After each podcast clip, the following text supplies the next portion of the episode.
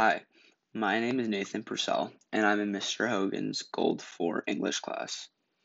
I was very interested in reading this book because I wanted to hear the story of the Holocaust from someone who survived it. The author conveys the story very well because he shows his, pers- his perspective of how it affected his life and many others as well.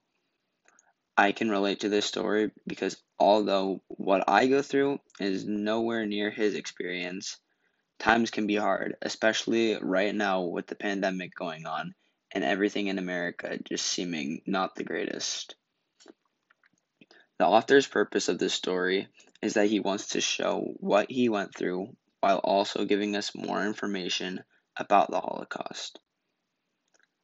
I also wanted to read this book so that I could see the perspective from someone who experienced it firsthand. He explains that there were many people struggling other than him in this book.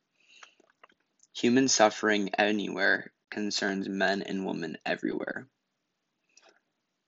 He said he is saying that at this point in time more people were oppressed than they were free. He achieves his purpose by relating what he went through to others people's problems. For in the end, it is all about memory, its sources and its magnitude, and, of course, its consequences. The number of survivors from the camps were decreasing every day, and soon the memories will be lost. They would all be forgotten soon enough because they were taken way too quick. This helps show how serious and sickening of a problem it was, because once you went in, almost nobody made it out alive. This book relates greatly to the day where Martin Luther King Jr. gave his I Have a Dream speech. He talks about how blacks in this country are very oppressed, just like how the Jews were in Germany. Mr. King said he said he wouldn't rest until equality comes about in America. He preached for justice among the African American community.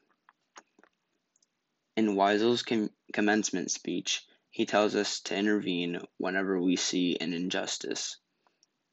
He says to us, When you witness an injustice, don't stand idly by. When you hear when you hear of a person or a group that is being persecuted, do not stand idly by. When there is something wrong in the community around you or far away, do not stand idly by. You must intervene.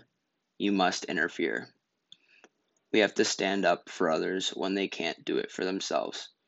Mr. King and Elie Wiesel were both fighting for different causes but wanted the same result.